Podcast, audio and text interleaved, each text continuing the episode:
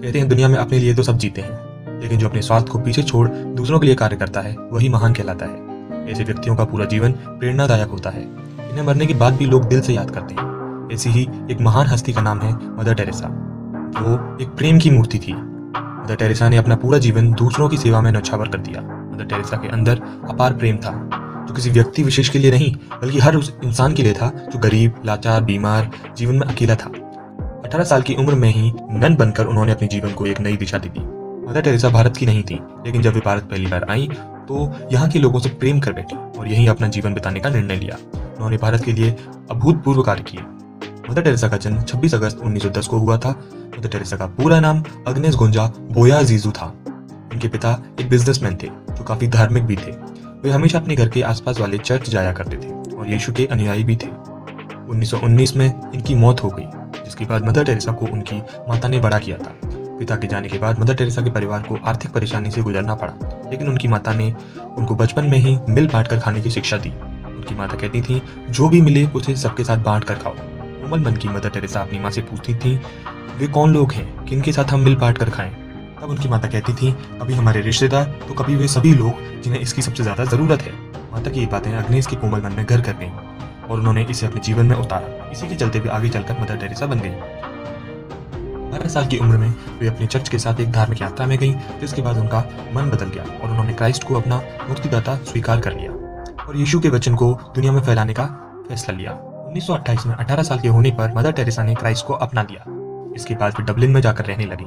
इसके बाद वे कभी घर नहीं आई, न अपनी माँ से मिली और ना ही बहन से। नन बनने के बाद उनका नया जन्म हुआ और उन्हें सिस्टर मैरी टेरेसा नाम मिला। यहाँ के एक इंस्टीट्यूट से उन्हें नन की ट्रेनिंग भी मिली। 1929 में मदर टेरेसा अपने इंस्टीट्यूट की बाकी नन के साथ मिशनरी के काम से भारत के दार्जिलिंग शहर आई। यहाँ उन्हें मिशनरी स्कूल में पढ़ाने के लिए भेजा गया था।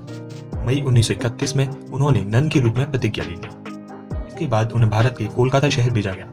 यहाँ उन्हें गरीब बंगाली लड़कियों को शिक्षा देने को कहा गया। डबलिन की सिस्टर लोरेटो द्वारा सेंट मैरी स्कूल की स्थापना की गई, जहाँ गरीब बच्चे पढ़ते थे। टेरेसा को बंगाली व हिंदी दोनों भाषा का बहुत अच्छे से ज्ञान था। इतिहास व भूगोल बच्चों को पढ़ाया करती थी। कई सालों तक उन्होंने इसी कार्य को पूरी लगन व निष्ठा से किया। कोलकाता में रहने के दौरान उन्होंने वहाँ की गरीबी, लोगों में फैलती बीमारी, लाचारी व अज्ञानता को करीब से देखा। ये सब बातें उनके मन में घर करने लगी और वे कुछ ऐसा करना चाहती थी जिससे वे लोगों के काम आ सकें, लोगों की तकलीफ़ कम कर सकें। उन्नीस सौ सैंतीस में उन्हें मदर की उपाधि से सम्मानित किया गया। 1944 में वे सेंट मेरी स्कूल की प्रिंसिपल बन गई। 1948 में स्कूल छोड़ने के बाद मदर टेरेसा ने सफ़ेद रंग की नीली धारी वाली साड़ी को अपना लिया और जीवन भर इसी में दिखाई दी। इन्होंने बिहार के पटना से नर्सिंग की ट्रेनिंग भी ली और वापस आकर कोलकाता में गरीब बच्चों की सेवा में जुट गई। मदर टेरेसा ने अनाथ बच्चों के लिए एक आश्रम बनाया, उनकी मदद के लिए बाकी दूसरे चर्च भी हाथ आगे बढ़ाने लगे। इस काम को करते हुए उन्हें कई परेशानियाँ भी उठानी पड़ी। काम छोड़ने की वजह से उनके पास कोई आर्थिक मदद नहीं थी। उन्हें अपना पेट भरने के लिए भी लोगों के सामने हाथ फैलाना पड़ता था। शुरुआत में इस संस्था में सिर्फ़ बारह लोग ही काम किया करते थे। आज यहाँ चार हज़ार से भी ज़्यादा नन काम कर रही हैं। इस संस्था के द्वारा अनाथालय, नर्सिंग होम, वृद्ध आश्रम बनाए गए। मिशनरी ऑफ़ चैरिटी का मुख्य उद्देश्य उन लोगों की मदद करना था, जिनका दुनिया में कोई नहीं है। उस समय कोलकाता में प्लेग की बीमारी बहुत फैल गई थी। मदर टेरेसा व उनकी संस्था ऐसे रोगियों की खुद सेवा किया करती थी।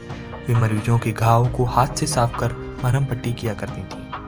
भारत के बाहर पहला मिशनरी ऑफ़ चैरिटी संस्थान वेनेजुएला में शुरू हुआ। आज के समय में सौ से ज़्यादा देशों में मिशनरी ऑफ़ चैरिटी संस्था है। मदर टेरेसा के कार्य किसी से छुपे नहीं थे। उनके निस्वार्थ भाव को स्वतंत्र भारत के सभी बड़े नेताओं ने करीब से देखा था।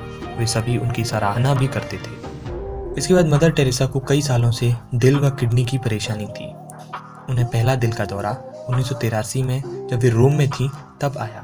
उनकी तबीयत खराब होने के बावजूद भी वे मन लगाकर काम करती थी। उन्नीस में उन्होंने मिशनरी ऑफ़ चैरिटी के हेड के पद को छोड़ दिया, जिसके बाद सिस्टर मैरी निर्मला जोशी को इस पद के लिए चुना गया। 5 सितंबर उन्नीस को मदर टेरेसा का कोलकाता में देहांत हो गया। मदर टेरेसा को उनके पूरे जीवन काल में कई बड़े अवार्ड्स भी मिले। उन्नीस सौ बासठ में भारत सरकार द्वारा पद्मश्री से सम्मानित किया गया था। 1980 में भारत के सबसे बड़े सम्मान, भारत रत्न से भी उन्हें सम्मानित किया गया था। इसके बाद उन्नीस में अमेरिकी सरकार द्वारा मेडल ऑफ़ फ्रीडम अवार्ड दिया गया। थैंक यू सो मच दोस्तों। अगली बार फिर मिलेंगे एक इंटरेस्टिंग बायोग्राफी के साथ।